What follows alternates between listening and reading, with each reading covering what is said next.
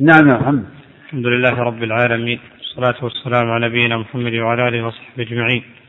قال المؤلف رحمه الله تعالى باب ما جاء أن الله احتجز باب ما جاء أن الله احتجز التوبة على صاحب البدعة. هذا مروي من مروي من حديث أنس ومن مراسيل الحسن وذكر ابن وضاح عن أيوب قال كان عندنا رجل يرى رأيا فتركه فأتيت محمد بن سيرين فقلت أشعرت أن فلانا ترك رأيه قال انظر إلى إلى ماذا يتحول إن آخر الحديث أشد عليهم من أوله.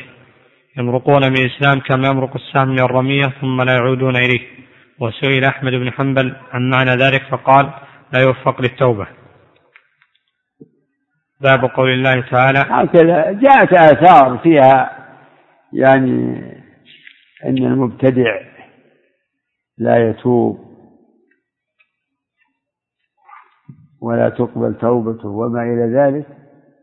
وهذا على كل حال محمول على أن إما أن التوبة في يعني توبة المبتدع المبتدع يعني تكون يعني قليل من يتوب من المبتدع. قليل من يتوب من المبتدع. لأن المبتدع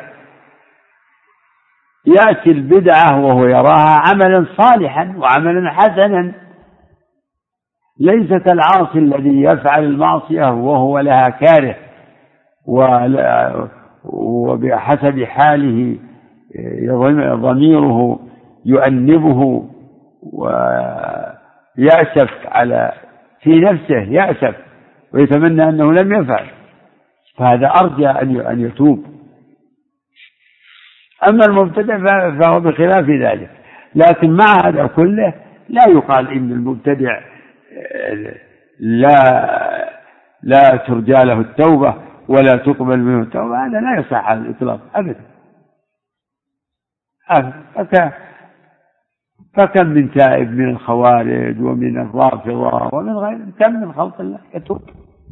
لكن أهل العلم يذكرون هذا في يعني في التحذير من خطر البدعة. نعم. بعده. باب قول الله تعالى يا أهل الكتاب لم تحجون في إبراهيم؟ قول الله تعالى يا أهل الكتاب لم تحجون في إبراهيم وما أنزلت التوراة والإنجيل إلا من بعده إلى قوله وما كان من المشركين. قوله ومن يرغب عن ملة إبراهيم إلا من سفه نفسه. ولقد اصطفيناه في الدنيا وإنه في الآخرة لمن الصالحين. وفي حديث الخوارج وقد تقدم وفي أنه صلى الله عليه وسلم قال إن آل أبي إن آل إن آل أبي فلان ليسوا لي بأولياء إنما أولياء المتقون.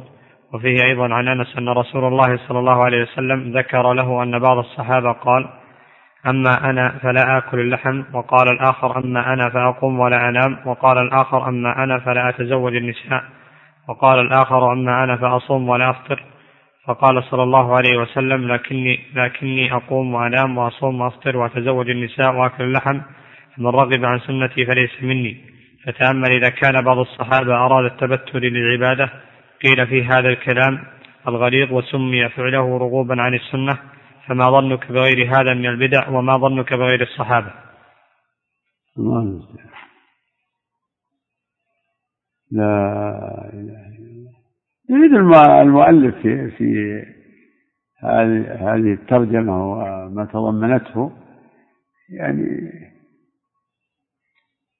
بيان أن أهل البدع ليس لهم مستند من كتاب ولا سنة إنما يصدرون عن أهوائهم لهذا يسمون أهل الأهواء. الخوارج ارتكبوا بدعتهم النكرة يعني بجهلهم وتعصبهم وتشددهم. فأخذوا بعض النصوص وتركوا غيرها. فيجادلون يجادلون بالباطل عن مذهبهم وهكذا غيرهم كالقدرية ونحوها هكذا اليهود والنصارى يجادلون عن عن دينهم الباطل الذي المحرف وينسبونه لإبراهيم ويدعون أنهم بل يدعون أن إبراهيم كان يهوديا اليهود يقولون نحن على دين إبراهيم النصارى يقولون نحن على دين إبراهيم. فأكذبهم الله بقوله ما كان إبراهيم يهوديا ولا نصرانيا ولكن كان حنيفا.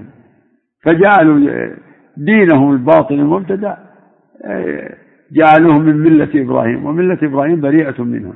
وهكذا يصنع أهل البدع يجعلون ما ابتدعوه هو مقتضى دين الإسلام وهم مبطلون. نعم حسبك